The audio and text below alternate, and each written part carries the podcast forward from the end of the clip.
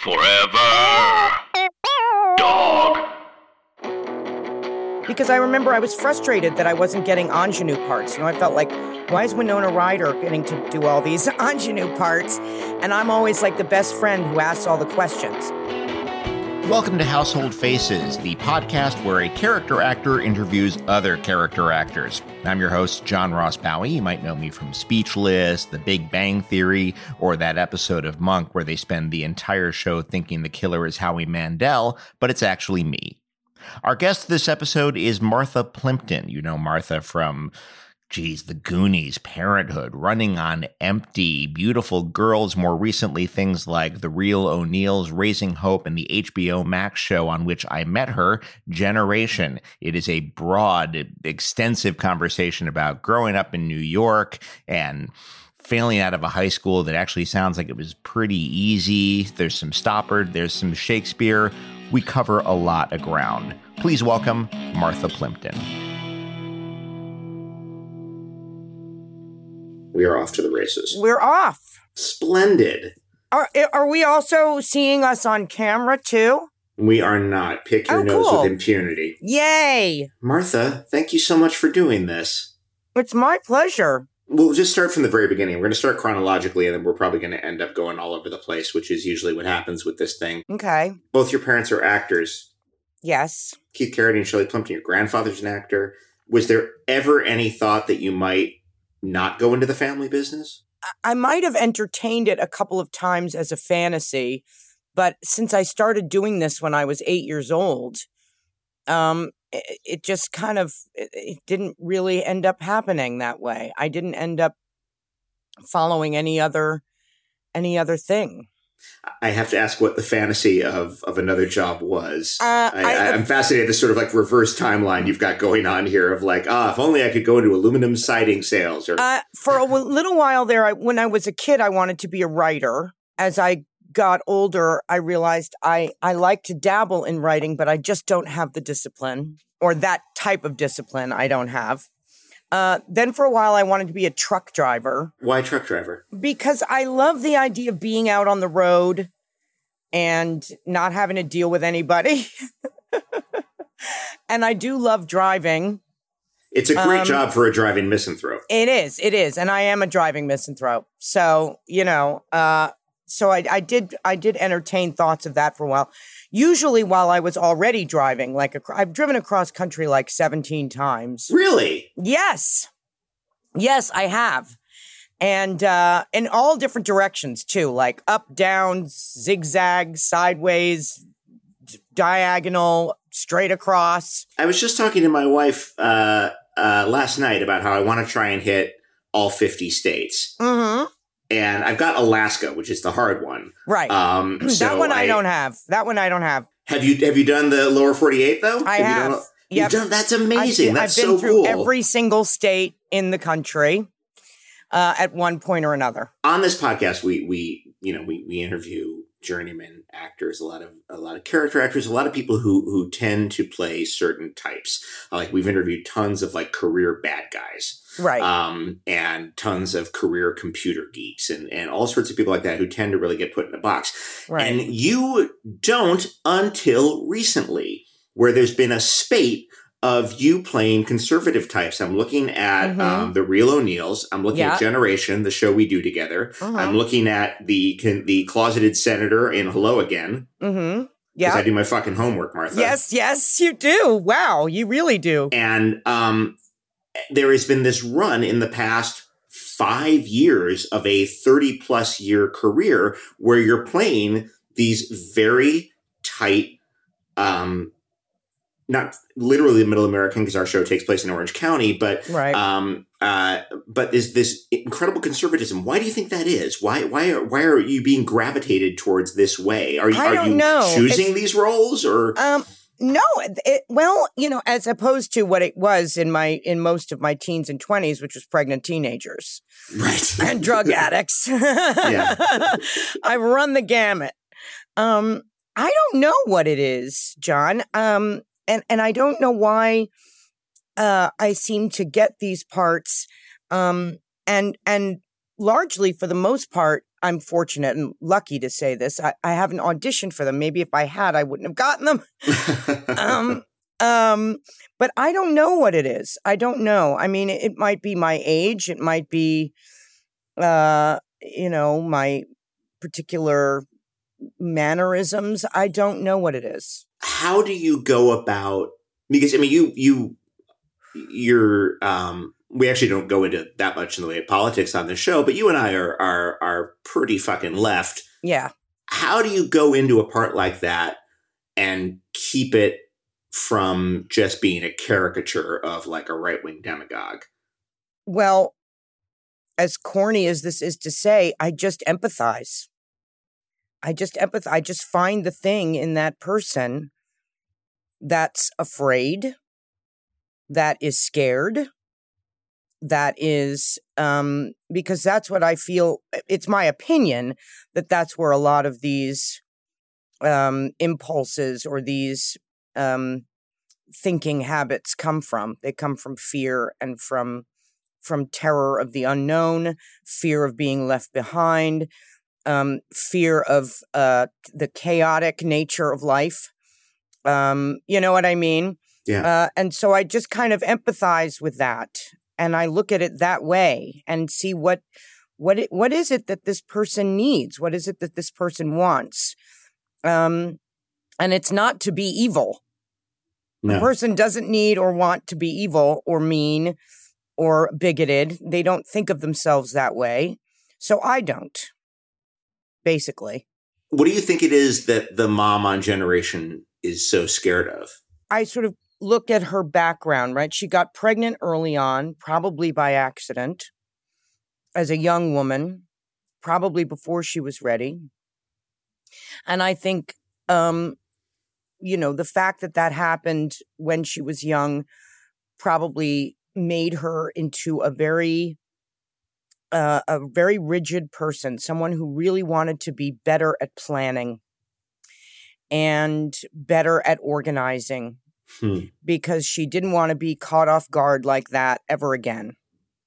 Who probably was um, not that she doesn't love her husband very dearly, but probably because of the pregnancy got married and you know found herself um, pursuing along with her husband a form of religion which provided structure and community and excuses Hmm. and uh, that she has sort of gravitated towards that and gotten deeper and deeper and deeper into that as she's gotten older and more entrenched in her beliefs and and in her desires you know she she's she's a member of this particular church this sort of gospel of prosperity evangelicalism um because it's got all the things she wants and none of the things she doesn't All right. It's got, you know, you can be rich. In fact, you're encouraged to pursue wealth. You can have sex as long as it's with your husband, um, uh, your straight husband. But there's none of the there's none of the unknown. There's none of the chaos. There's none of the mystery um, that I think scares Megan so much, really so much. Um, that's the part that I think she can't tolerate. I think that's in her personality. I don't think it comes from her religion. I think she seeks that religion out, or that system, I should say, in order to help her make sense of her world. That's lovely. That's actually a really uh, that's a just a very generous, empathetic uh, take on on the character. Uh, I like that a lot. Let's back up for a moment. Um, one of the the many interesting anomalous things about your career, and I've said this to you before. I, I have this broad generalization that that the people who go from child actor to adult actor and don't lose their shit and don't end up in rehab usually take about four years to go to college in the middle there and you didn't and yet somehow held your shit together um, um, and no i mean I'm, I'm speaking in broad generalities but i mean Yeah. if you take like let's look at lindsay lohan vis-a-vis natalie portman you know just to take a right. couple of, of rather broad uh, extremes Mhm. there Mhm. um, I don't think college is the be all end all, but I think it helps some actors to kind of ground them from Yeah. 18 to 22. Um, so you avoided that pitfall while Mhm. also avoiding uh, homework, and I salute you for that. So, I mean, I, am asking a, a, huge question here, but like, how do you do it? How do you how do you keep your shit together? Uh, how are you not um, uh, uh drug addled and thrice divorced? Well. Uh, uh, you have no idea how close I've come, John. no, first of all, you, you hit the nail on the head. I do not like homework. Okay. Um, and um, I mean, I really don't. I think, um, and I think, you know, uh, I didn't go to college primarily because I didn't graduate high school. Oh, you didn't? You didn't graduate Um, no. from professional children's school? No, I How did do you my, not graduate from I a know. school that lets you take matinees off? I know.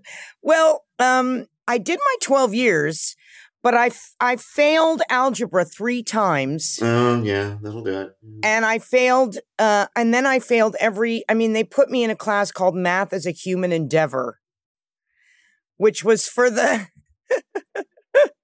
which was for the. Which you thought was a gut course. You thought like, oh, this is fair. right. This is for me. This It I was can do literally like balancing your checkbook back when you had checkbooks, right, right. and um, you know, and how to leave a tip, and I failed that because how to leave a tip. yeah, yeah, literally, because I just didn't like doing the homework. Right. I just didn't like it. I, you know, when I when I went to work, I considered that work, and when I wasn't working, I wasn't at work. I was on vacation. right. You know, and so I just didn't take schoolwork as seriously as I as I might have or should have. But anyway, so that's part of why I didn't go to college. But also, I felt like I I just had seen. I'd already seen. I'd already learned how to live independently. I was very independent as a teenager and as a young adult, and Well, your parents had you when they were crazy young. yeah, my mother had me when she was 23. Good Lord. My father was 19, although I didn't grow up with him. Um, uh, uh, I grew up with my mother in New York. I think growing up in New York helped in New York City. I mean, I, I know I'm not alone in that, but I think that helped. I think having the group of friends I had helped. I didn't have a bunch of showbiz friends. Oh, okay, interesting. I really didn't. I mean, I I had showbiz friends, but they weren't my they weren't my core of friends. My core of friends were, you know, kind of nerdy kids who all we went to the same school. We were nerdy. We, they weren't they weren't necessarily, um, you know, stars, but they were performers. They they understood, you know, that life, but they weren't necessarily, um, you know, like big commercial successes or whatever um you know and, and i think and because of the theater you know i grew up very near the theater which i think also grounds you and also keeps your brain sane because you're thinking about other people when you go to work you're thinking about the well, you can't be three hours late. Exactly. You can't be 3 hours late and you also you can't ignore people's needs. You you have to be you have to be a community thinker, you know, and when you're in the theater. So I think that probably helped.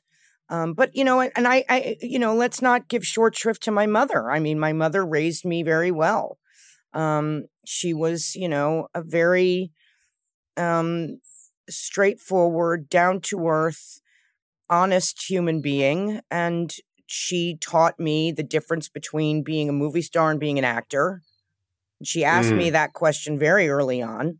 Really? She asked you whether one, which one you wanted to be. Yeah. She was like, What do you want to be? Do you want to be a celebrity?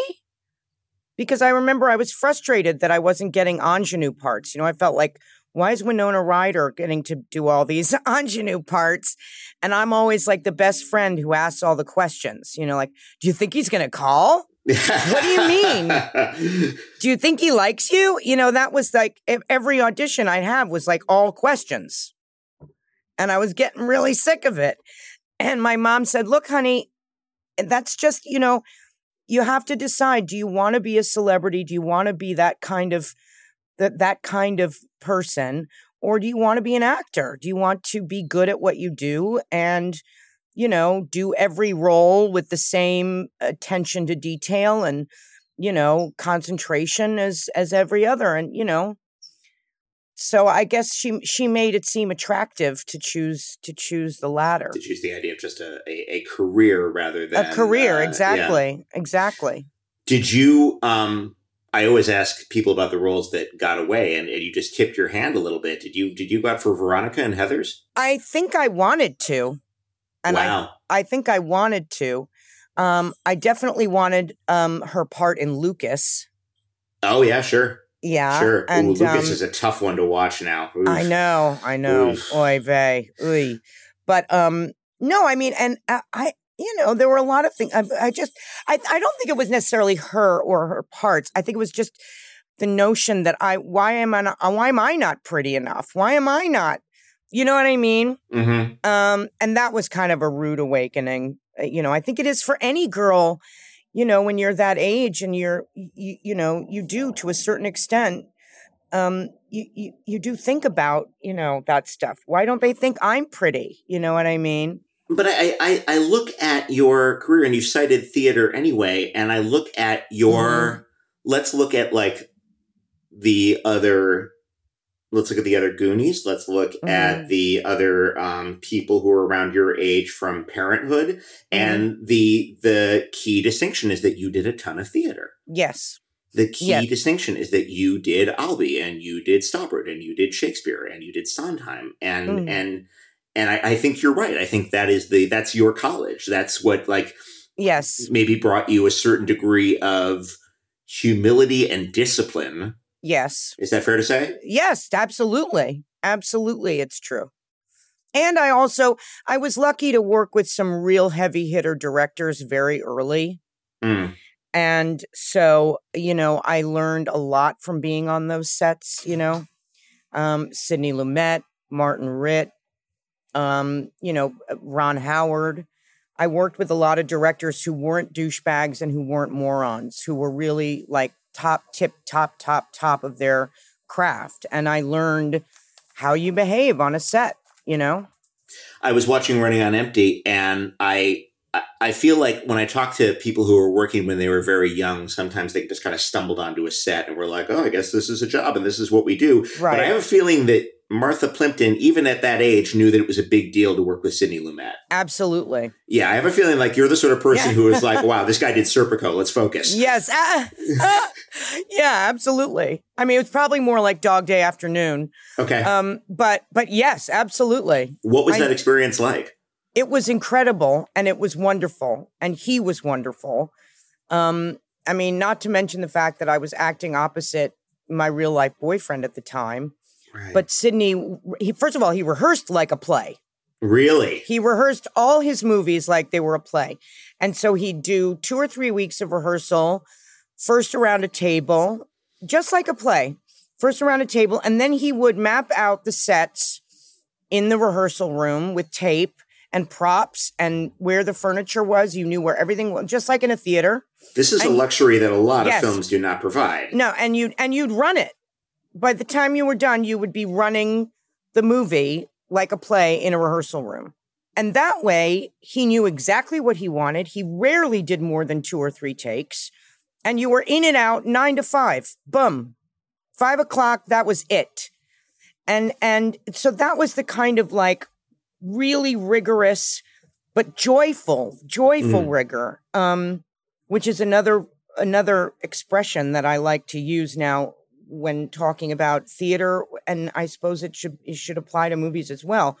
But that's the kind of that's what gave me the the sense of the way I like to work. I like specificity, have fun, you know, and know what you're doing. Know, you know, be prepared.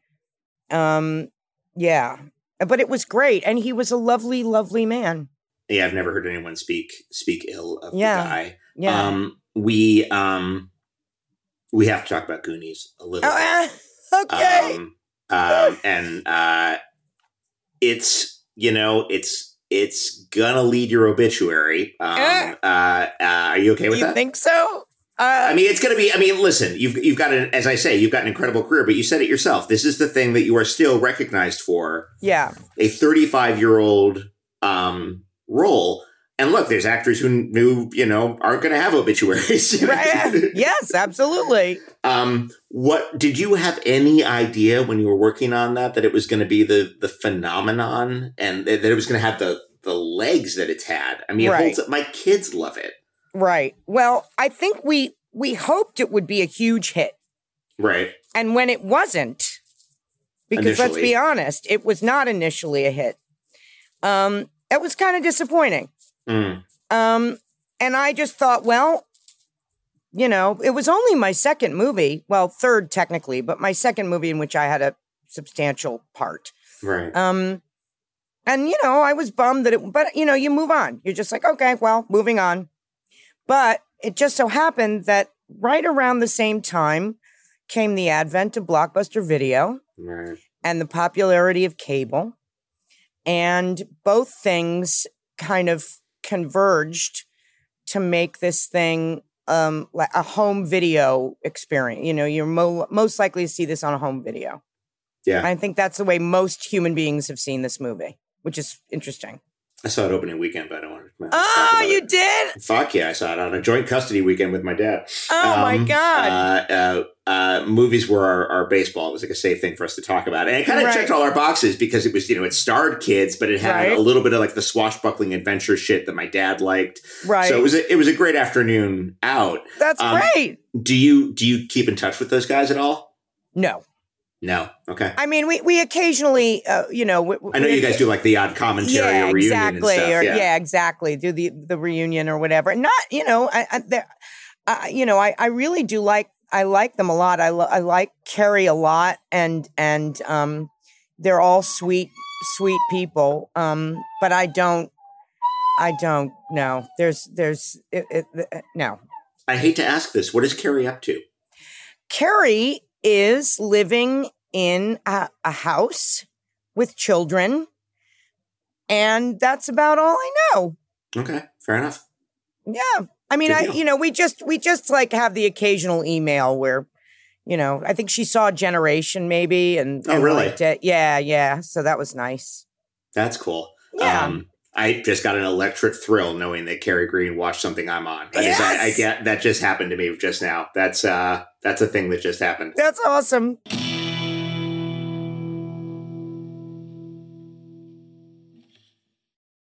Hi, everybody. Tim Heidecker here. We have a brand new office hours that just came out of the oven. We've got legendary psych rocker Ty Segall, and Doug is back from down under. Good day. Good day. And his mommy came with him. Mommy and Gary Lussenhop are here too. Alicia let me know that she finished the White Album, has thoughts on that, so much more on this legendary episode of Office Hours. Find us on your podcast app of choice or watch us on YouTube at youtube.com slash office hours live. Who are the animals? Because I don't smell them.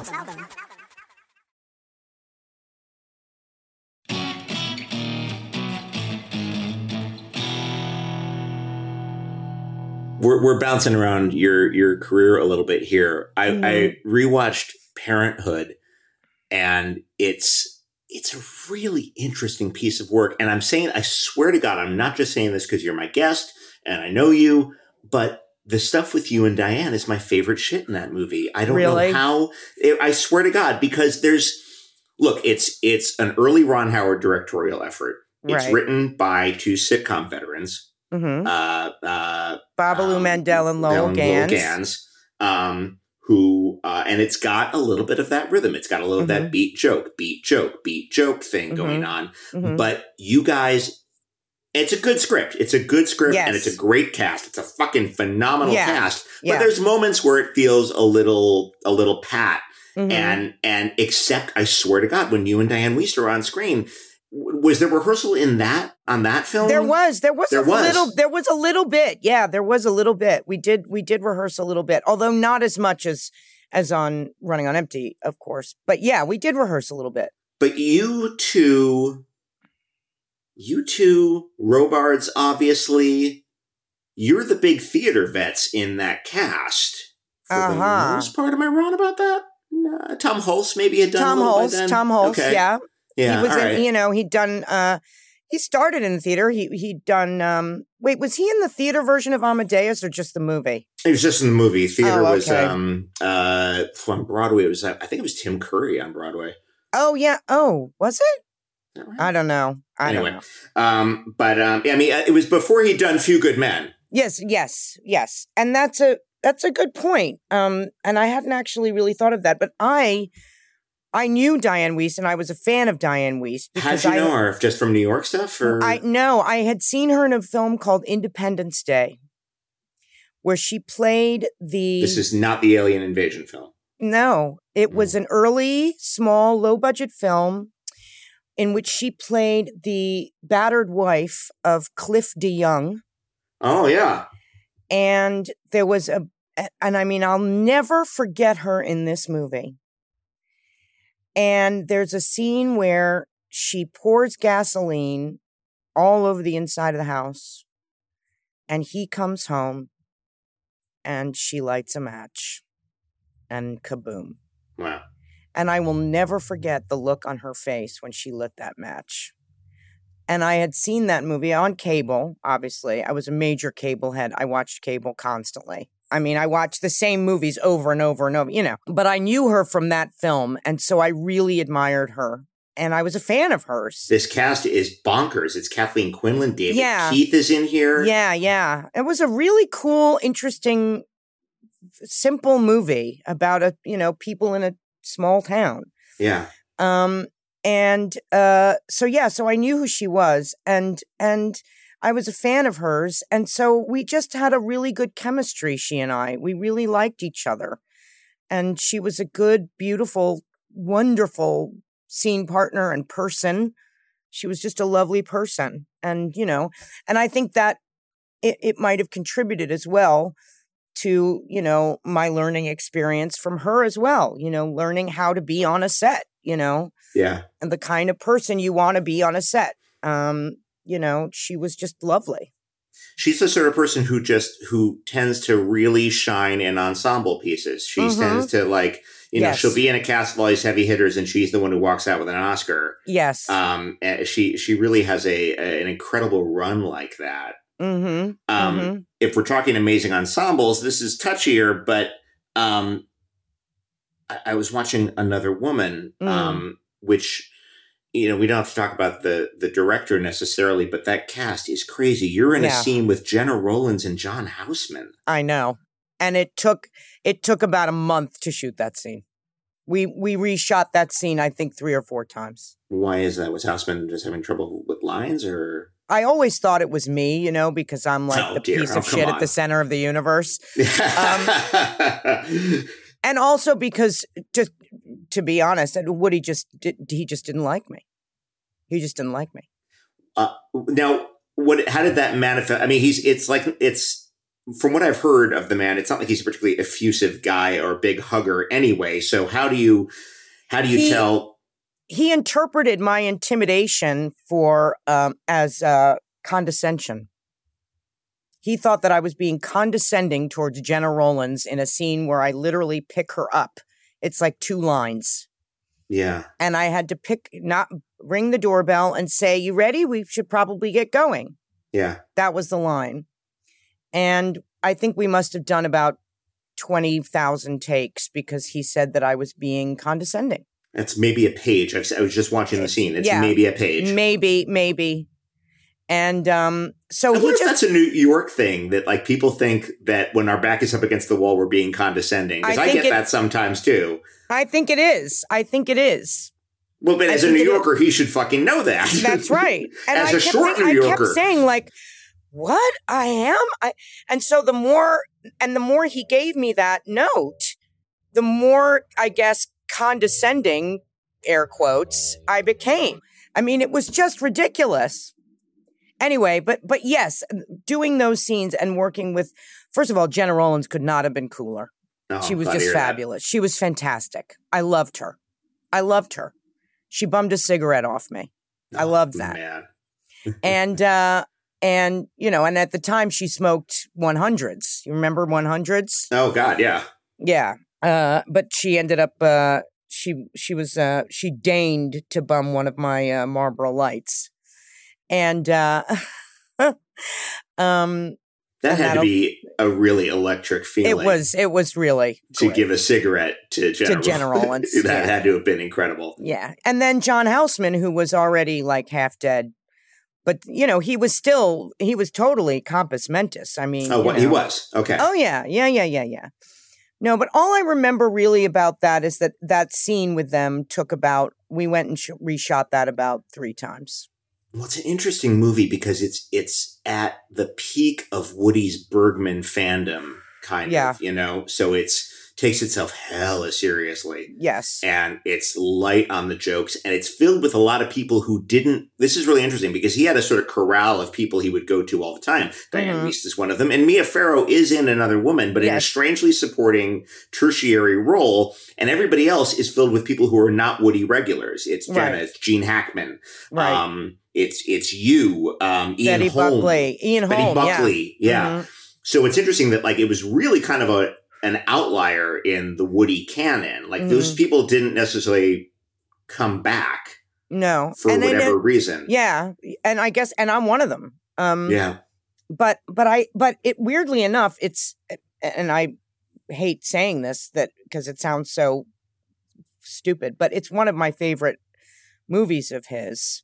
Um, Is it really? Yeah, it is. I think it's one of my favorite sort of serious movies of his.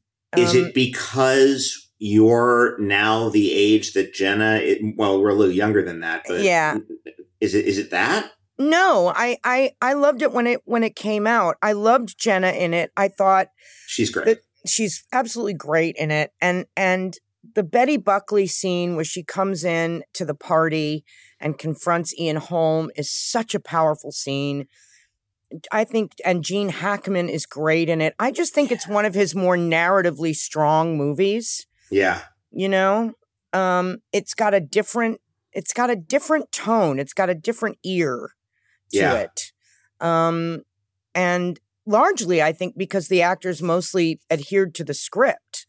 Um, yeah, it doesn't have that kind of looser conversational quality that some of his other films have. And I understand he actually is it will give some freedom. He'll say like Yes. make this sound like it's coming out of your mouth, but you don't hear that in this movie. It, No. it sounds m- uh, more written. yes yes that's what i think so too yeah mm-hmm. Interesting. Mhm. It's a it's it's a wild piece of work because it, it starts with a cold open, which a lot of his Mm-hmm. films don't. Most of his films don't. right Um, it's um, and it takes this one kind of like idea that could be kind of farcical. She can hear the therapist through the wall, right but then explores it from all these very serious angles, and Mhm. you know the road not taken and stuff. It's it's an interesting uh, yeah it's an interesting piece of work. It's on Yeah. um, it's just sitting there for free on Hulu. oh cool Let's jump ahead for a little while. You've worked a fair amount in in London mm-hmm. doing American plays in London. Yeah. Are you Mhm. do you find yourself the the lone American expert on that? Are you like are you like the resident dialect coach or no uh, no what was it like doing Sweat over there? I love that it play. was it was really really incredible it really and it changed my life in a lot of ways um so? i've really felt for the first time in a long time that i had a, a community there Hmm. uh, I, that I had a community. Period. Um, uh, it was a really, really invigorating production. Uh, the director, Lynette Linton, is a young woman. She was 28 when we started rehearsing this. wow. It was her first sort of, you know, play in the big time, as it were. And she became, I mean, honestly, she became like a mentor to me. I mean, I, I am a major Lynette Linton devotee, um, and I will follow her pretty much anywhere. She just is, again, with the joyful rigor. You know, she is absolutely uh, rigorous in her rehearsal process, but it's always from a place of love and fun. We spent a huge amount of time around the table talking before we got up from the table. We began every day with a dance party. Wow. That's a now let's make this very clear here. Sweat is about um a a town that is basically built around um a plant of A some- what do steel they- mill. a steel mill. um, and the the town is uh, is being very slowly economically devastated by the owners of the steel mill That's on right. a couple of fronts. So it is not an upbeat play, No. and it ends on a pretty dark note, Yes. um, and some horrible shit happens. right. Um, and you started every day with a dance party. yes. Yes. Okay. each of us, um, each of us was told to bring in three songs. and, you know, she'd say, Tomorrow it's you, Martha. You bring in three songs. Um, and you play those three songs and everybody dances. And, Joyful rigor. Yeah, joyful rigor. And also just to get, you know, our body this is another thing about working in England is is it is a given that you will have a movement director. And Mm. that movement and how to use your body will be uh, inherent to the rehearsal process. It'll be an absolute necessity. Whereas in the States, we don't have that as much. And I really believe we should. Um, what are some What are some other differences between um, American actors and, and British actors that you've found? Well, I think British actors, first of all, most of them have gone to school Yeah. uh, some conservatory or another. Um, and so most of them, you know, have ex- have had that experience of going to an, an acting school and, you know, studying the classics and, um, you know, playing, you know, a variety of roles in school. Um, but I think it gives them, um, I think it gives them a sense how do I say this? A sense of there's more of, of, of a of a seriousness about the work, so that it can be taken less seriously in general. There, there's so much. There, there's such there's such an honesty and earnestness about the work that they don't have to be full of shit for the most part. You know, that's, like that's amazing. That's you exactly know what I I mean? found. I totally. Yeah. What I've I've had I've never done any theater in the UK, but I've done some work for the BBC and for Channel Four, and mhm. and my experience has been that they take the work seriously, but they don't take themselves seriously. That's exactly right. That's exactly right. Absolutely. I mean, I, I haven't worked with some of the, you know, big muckety mucks over there, the dames and Dames knights and sirs. and yeah, Yeah. dames and sirs. Uh, and I imagine that might be a little bit different, but uh, but you know, your, your basic rank and file actor in England uh, is a person who, as you say, does not take themselves too seriously, but but takes the work very seriously. And then, and it's also because everyone does this movement work. There's a great deal of trust Mm.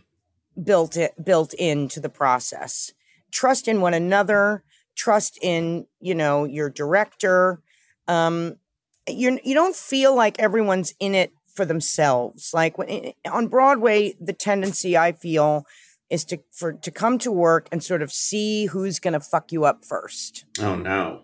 you know what i mean it's Oh, it's a dear. li- there's a little bit of suspicion there hmm um, and a little bit of fear. Um, and you know, not all the time, not all the time, but but sometimes. Um, and I just haven't found that in in London. I, I found it to be a much more eh, sort of convivial kind of environment, you know. And also, everyone goes out for a pint Yeah. after the show and after Yeah. rehearsal. Everyone. yeah. Um, and that's, I think, where you do some of your best work, frankly, is in the pub after after rehearsal. I'm wondering how much of it has to do with a lot of the British actors I know have a fair amount of not disdain but suspicion for that sort of internal American method stuff. Right. Mm-hmm. Um, of like you got to go back to your childhood to find out um, Mhm. why you're broken, and then you got to use that in the work. mm-hmm. And there's almost a flip of that in Britain, where you're like, no, we're going to use our external circumstances, we're going to use our costumes, we're going to use our sets, yes. we're going to use our bodies. Right. Do you think that plays into it a little bit? Plays yes. into that different Absolutely. approach? And and I and I have always worked that way. yeah. Uh, you know, I like to joke that I'm a hair actor. If I don't get the hair right, I never find the character. I We've said don't. this before. You have an incredible fucking wig on Generation. I don't Thank even think people realize it's a wig. It is one of the most, and I, I'm, you know, I'm watching it on high def on a nice big Right. screen, and I get up close. You can't see the webbing. That is a great fucking wig. Thank you. That really it's salute really salute to you. Well, I'm, I'm I'm saluting you, but I'm also saluting our hair team, which yes. Yes. do incredible, incredible stuff. Um, uh, they also had I had my hair dyed black for a role in between the chunks of Generation, Right. And they had to, they had to re-silver me when I came back to Oh work. Oh wow! You didn't. they- I couldn't tell at all. Of course, you couldn't. They were in there with a paint marker, Oh a silver paint marker, going very specifically, going off of photos from Right. October. Right. Uh, incredibly meticulous work. Amazing. Such And also- craft. You should know that the wig is um I guess we're giving it away that I wear a wig, but the wig is based on it's based on Gena Rowlands. Really? Yeah. Oh, that's lovely. Yeah. It's my it's my little homage. It's my little hat tip to Gena. Quite Yeah. literal hat tip. That's Yeah, uh, yeah, uh, yeah. You have to tip your hat to see it. Yeah, Um, yeah. That's fucking amazing. You mentioned Yeah. a little bit your experience on Broadway, um, and we we're, we don't have to dish, but what was a really positive? You've done some. I mean, you did Coast of Utopia. You did Yeah. Delicate Balance. Um, it's not Broadway. You've done some work at the Delacorte, which is a Mhm. dream of mine. Have- Yeah. What, what are some that really? What are some things that really stick out? As like this was Oh an well, incredible Coast experience. Coast of Utopia was the tip top top of them all. really. I mean that yes, uh, that was. I mean they've all been inc- incredible experiences, and I loved working at the Delacorte. I loved it. Um, and doing Midsummer was a, a it was a blast. But you were. Helena? I was Helena. Yeah, I was Helena.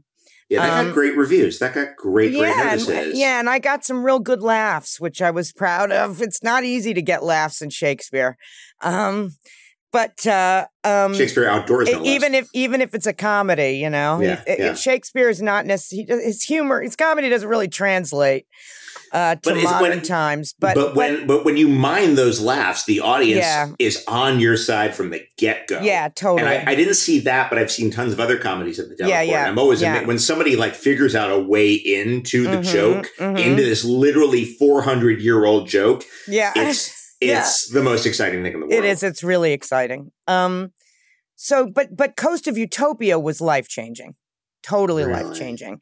It was a nine month experience doing three plays in repertory. Um, and s- uh, towards the end, we did all three in one day um, in a series of marathons on Saturdays, in which we would just eat and sleep in the theater. We'd be there from you know 11 a.m. to 11 p.m.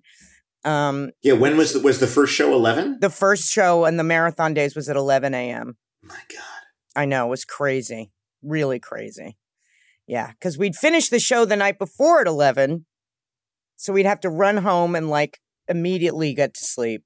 Right. Um, yeah, and then come in and do and do the next one. But it was, and the audience would would would obviously they would stay with us for for Yeah. all three, and so we were experiencing this incredible sort of communion with these people, with this audience. We'd have been through a literally a lifetime together in one day yeah. and you know and plus the production was just so lush and so beautiful it was directed by jack o'brien Mhm. and it was so i mean the music was lush and gorgeous and the sets were insanely beautiful and we started we began every show underneath this huge piece of china silk that we would all be under sort of making float. And it was just and then it would just disappear in an instant this china silk. It was incredible. And just the experience of that and also just saying tom stoppard's words and yeah. you know and having him in the rehearsal room with us for all three rehearsal processes Was you this know- the? I know it was the American premiere. Was it the world premiere? no the world Okay. premiere was in london but the play went underwent some significant changes when we well, he's it constantly tweaking. Yes, he's still yes. he's still tweaking the real thing. He's Absolutely, he's yeah, yeah. he's plugging away at these things. They're never Yeah. done. No, exactly. And and and he's just well, obviously he's a genius and uh just a very generous writer, very generous to actors. I mean, he just gives you the most beautiful things to say Mhm. and um and the most, you know, complicated and interesting things to play. Um and it was just it was just so magical and, and you know I I have friends from that show that I knew before but I made friends there that I I will have for the rest of my life for the rest of my life. I mean we became so close. Um yeah it was really that was really an experience that I'll never ever forget.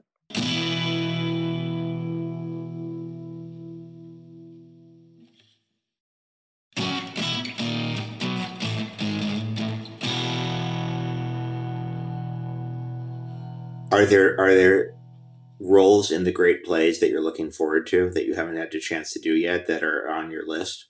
Um, I don't think about this too much because I don't want to be disappointed when I inevitably don't get cast in them. Fair enough. But Fair I, enough. I, I do think I'd make a good Martha in Who's Afraid of Virginia Woolf. God, I was hoping you were going to say that. I, I do think I'd do a good job at that. I think Yeah, you'd crush that. I'd like to play Lady Macbeth as well. Mm-hmm. Um, Mhm. I'd also like to play Hamlet, but you know, I'm a 50 year old woman. Who knows? I don't know. Who who could easily pass for a 24 year old Danish boy? So um, yeah, that's don't- true. I, I I think that works out fine. It'll be sort of a Peter Pan thing. I think that's great. right, right. I have no quarrel with that. But you know, Um, I, I, I, I, every time I think about parts I want to play, they, they seem to, va- you know, as soon as it's, it's like immediately, like as soon as I said, you know what, I want to do a reading of Hamlet in my house, and over a weekend, I want to do a weekend workshop of Hamlet. As soon as I did that, like three women got cast as Hamlet somewhere in theaters. Like, like I was like, oh, okay. Who was the Who was the one who just did it in Brooklyn? Um, Ruth Negga. that's right. That's Yeah. right. Yeah, and no, Uh, they're- look, they're all fine actresses, and they're all terrific. No one's saying they're not No, great. but it's just a weird. If I put it out there in the universe, someone else is going to do it. That's just you know, it's how it works. Maybe it's my lack of ambition, but I I have just been waiting 20 years to age into Polonius. Just I want to just kind of Yeah. keep my keep my would- sights kind of low and just kind of You would be a fantastic Polonius. Oh, I've got most of Act Two off. It's great. Yeah, great. Yeah. so I watched a little bit of your work on on Younger Mm. um, with with Sutton Foster, and um, it, it's sort of a, a fun villain role for Right. you. Um, but I was really something I, I, I watched. I'll be honest. I watched exactly one episode you were in, but in that one episode, you say the line, "Nobody will give a forty year old woman a chance to start over again." Mhm. You say that to to the whole conceit of the show is that she's blind about her age and she's 15 Right. years older than she claims to be, etc. Right. And I sat, found myself talking to my TV, going, "But like Martha, you've you've started over a few times since 40, Yeah. And Mhm. you almost throw the entire thesis of the show down the toilet just by Yeah. being you." What is, is that? Does this go back to to Shelley's advice about do you want to be a movie star or do you want to be an actor? Do you think? Well, sure. I mean, look, I mean, that show, as fun as it is to do, I mean, it's just a really fun bubblegum, you know, comedy that, you know, is a delight to do. but there is an interesting the the central idea of it the presentation is what it is but the central Right. idea of like Right. what if we ageism wasn't an issue like it is Right. for so many women but you do seem to have um transcended a lot of the traps a lot of Mm. look a lot of actors your age have decided to marry a real estate mogul Right. or develop a lifestyle brand and you know Right. they work occasionally and that's fucking Right. it you know and Right, you right. consistently defy that Yeah. Well, I haven't gotten married. okay I haven't, I have yet to meet the, the mogul. okay Um, that interests me. Sure. Um, I'm still single and happily so. Um, you know, I, I haven't had to make any decisions based on anything but what I want to do. Mm. And that's the luxury of of uh, you know, having no children and no husband. Um, I don't have to answer to anybody else but me. And I I like it like that. I, I do. I'm not gonna lie. I I really like it like that. Um, you know, and there look like with every every actor with every career, you know, I've got my my my down stretches, you know, I've got my periods of you know, near poverty and they they believe me, I'll I'll have another one. There's another I'm due another one. Um, but I don't know, I just keep plugging along. It's all I know how to do Mm. you know and also i work to have fun i don't work to uh i don't work to get somewhere you know i i work so that i can have a good time You work for this job, not for the next job. exactly exactly That's a that's a really good place to be, and it takes a lot of actors a while to get there. it does it took me about up till my late 20s to figure that out That's not bad. Yeah, it's not bad. That's not bad. There's plenty of had people our start. age who are. Yeah. You had a head start, no question. I had a head start. No yeah. question. Um, it still took you 20 years, but Right. Yeah. it's very, very hard to stay in the moment in this line of work. Mhm. And, but, you know, as far as like looking for the next job, that's your agent's gig. Your agent's Yes. supposed to be worried about that. You are supposed to do the job that you're doing right now. Yeah. And it's it's hard sometimes to stay in the moment because we all get so easily scared. Yes, exactly. Scared is true. And I and and that's uh, that's exactly it. The idea I want to have a good time doing this. Otherwise there's no point. Otherwise I could, you know, I, I'll I'll work in an office. You know, it's that that old cliche, you know. Th- This this is very few people have the good fortune to be able to do this for a living and I want to enjoy it. Um, you know, and I went through a period in my 20s where I was an asshole all people in their 20s have a period of, of assholeness, assholishness because when you're in your 20s, you think you know everything. Luckily, I got over it. I passed through that phase. And, uh, How, and how grateful are you that we didn't have social media? in our so, 20s? so grateful. Holy shit, man. There, but for the grace of God. I mean, uh, My career would have uh, been done before it started. Yeah, exactly. I mean, I some of the interviews I did when I was in my early 20s, I'm like, "No, Martha, shut up. No. No." Yeah, I and I think you shouldn't be allowed to do interviews before you're 35. Yeah, that seems fair. 35 seems like a great. um, 35, 35 you can start doing interviews. Before then, no, no interviews. yeah, you can't be president and you can't do an interview yeah, until exactly, you're 35. I. I, I say we change the Constitution to reflect that. I, that. I'm 100% in on this. Yeah. Yeah. Um, were there some uh, some sort of character journeyman people that you looked up to when you when you were coming up? I mean, you got such an early start. You probably worked with some of them, but but yeah. were there people you looked at like, oh, that's a cool career. I, I want I want to try that maybe. Well, we've already talked about one, Dianne Wiest, all right, sure. um, Brian Dennehy. Oh, Dennehy. who I did my very first movie with. Oh Um, wow. He he was uh he was like a wonderful uncle. He was just and I loved his work. Um and Tommy Lee Jones who was in that same movie. Oh wow. I always admired and I always liked. I mean, I know he's got kind of a rough reputation, but uh and he was, you know, not the friendliest guy initially, but you know, he came around and you know, he was someone I admired. Um What I loved about Dennehy was he had he had a lot more range than a guy his yes. with that look would Yes. necessarily present. He could be avuncular, he could be scary, he could be Mhm. incredibly vulnerable. And I also Mhm. love the way he would go from like kind of, you know, the multicam sitcom work to Right. Robert Falls' Death of a Salesman just exactly. with a very a clean yeah. And one his for Death them, of a- one for me. His Death of a Salesman with Kathy Chalfant was That's wonderful. right. Was It's really Kathy wonderful. Chalfant. That's right. I forgot. and and she was really wonderful Yeah. um because and and he was so great because it's not a character you associate with his sort of big burly physicality you know what i mean No, he's a, he's a man broken by the yeah world. but but because of his size you saw him literally physically sort of shrink hmm uh, over the course of that play and i just loved him in that he was wonderful but there are so many like that that i really admired and that i really you know i really really roddy mcdowall Oh, You know? I love Roddy McDowall. love roddy mcdowall and you know he's one of those classic you know true journeyman actors who who just was just so wonderful in that he wanted everyone to know each other he wanted you know what i mean he had no age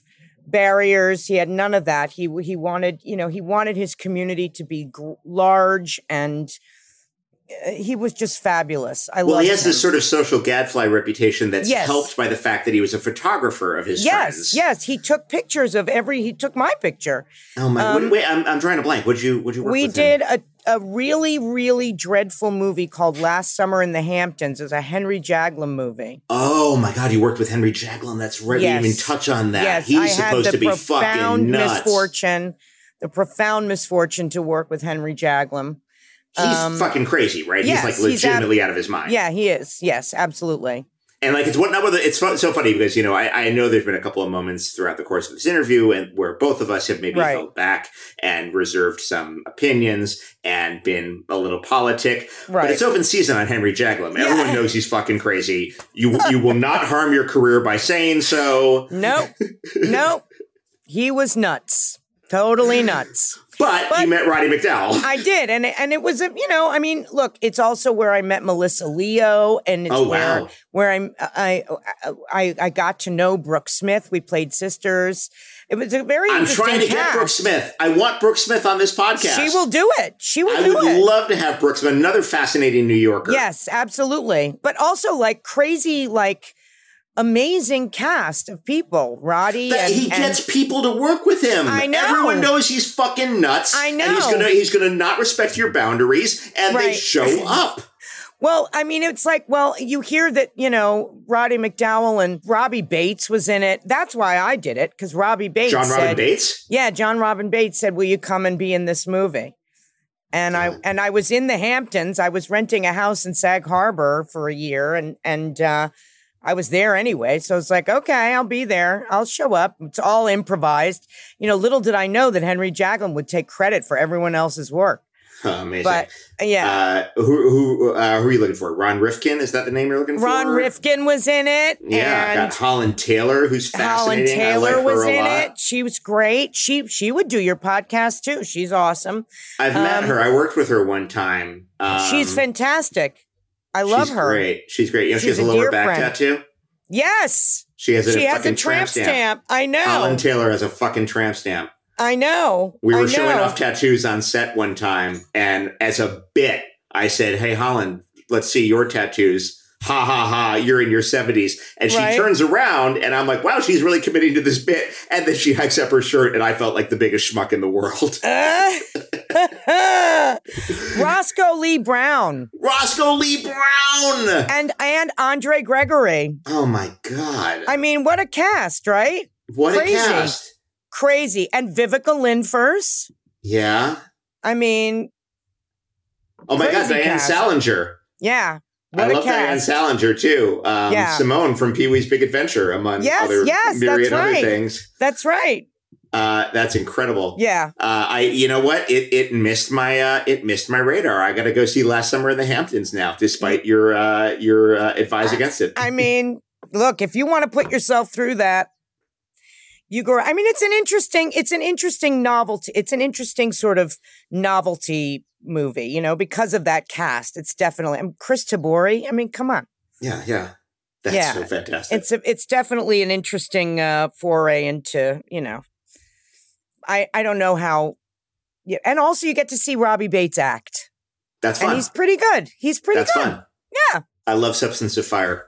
Yeah, I love that play. I've done. Yeah. Uh, there's that big. Uh, there's that big monologue uh, that he gives to one of the sons who's just Mhm. giving up on the publishing house. Yeah. Um, you know, published Proust, published uh, Hustler for All I Care. Right. It's a really, really great play. And and uh, Other Desert Cities is the play I did in London, the first play I did in London at the Old Vic, That's right. which was really a, it was a great experience. That had to be amazing. yeah. Yeah. Yeah. Yeah. I mean, I, it was hard, but it was great. Why was it hard? Well, it it was hard. That play is hard for that character. You know, she's really got to lose it every night. And it's the um, it's The daughter, she's, the daughter, who who's writes written the who, yes, who's written the thing that every it basically is loosely based on her family. That's right. Exactly. And they all kind of turn on her because of this, right? Exactly. Yeah. They all turn on her. And that was that was hard to do. And also it's a deeply American play. It takes place. I mean, it's based on a road sign that you see Yeah. upon leaving California, uh, Yeah. leaving Los Angeles. Other Yes. desert cities is literally a sign Right. you see on the ten going east. Right. That's exactly right. That towards Palm Springs. Yeah. And um and uh but it's because it's such a deeply American play, I think it presented challenges for the cast. I was the only American. Um that's just conceptually that I think sometimes they don't translate. You know what I mean? Yeah. It's like it's like certain class things don't always translate for American actors. You know, the, the British have a very clear, very defined sense of class. Um, and in the states, it's a it's more it's it's more mixed up. You know, it's a little more and- and it- loosey goosey yeah and and and it's a play about you know um jews who are kind of self-hating and who are Right. sort of trying you know trying to be in this other class you know what i mean so it was you know what i mean it, it just presented challenges that not that everybody wasn't great i mean they were but well, how is it? Rec- I mean, here's this American play that Mhm. takes place in the desert. There's Right. no deserts in the UK. right Um, uh, uh, outside Los Angeles, which Mm-hmm. is its own thing. There's nothing in like. There's moments where you walk around London. Go, oh, this is a little bit like New York. This is a little bit like San Francisco. There's nothing in London that looks like LA nothing on any level. I don't care if even if you're on a lot, even for your Right. Shepperton Studios, there is nothing that feels Yeah. like Los Angeles. yeah yeah And here you are doing this very Southern Mhm. California play. How was it received? um i i don't tend to read reviews Nor should you. Um, but yeah, but um, but, but as like, far as well, I you can tell, know, but you're on stage. You can feel the audience. no, I, the audience was interesting. I, I mean, I, I, I think it was pretty well received. I think it was. Um, but you know, it, it was also my first experience doing a play there, so I also was sort of figuring out like the the the, the more reserved nature of the English audience. yeah. Um, you know what I mean? Um, they don't jump up and give a standing ovation the way we do. We we get up, we get up like before the play's even over. We're standing up and applauding. We just we're so desperate to be a part of the show in this country. and we're also desperate to prove that the the exorbitant amount of money we just spent was worth That's it. That's right, exactly, exactly. And with We're- theater yeah, being much cheaper in London. much cheaper, yeah, But yeah, they're a they're a quieter bunch. Uh, over yeah, they are. They definitely are. Um, Martha Plimpton, I can't thank you enough for doing this. This was such a nice talk. I so appreciate it. You're just a perfect guest for this. This was so goddamn fun. Thank you so much for having me. It was lovely. This was great. And that is an episode wrap on Martha Plimpton. Hit like, hit subscribe, write a review, tell your friends, follow us on Twitter or Instagram at Household Faces. Forever. Dog. Household Faces is a Forever Dog production. Executive produced by John Ross Bowie, Brett Boehm, Joe Cilio, and Alex Ramsey. Produced by Ben Blacker. For more original podcasts, please visit foreverdogpodcast.com and subscribe to our shows on Apple Podcasts, Spotify, or wherever you get your podcasts. Keep up with the latest Forever Dog news by following us on Twitter and Instagram at Forever Dog Team and liking our page on Facebook. Until next time, when's lunch?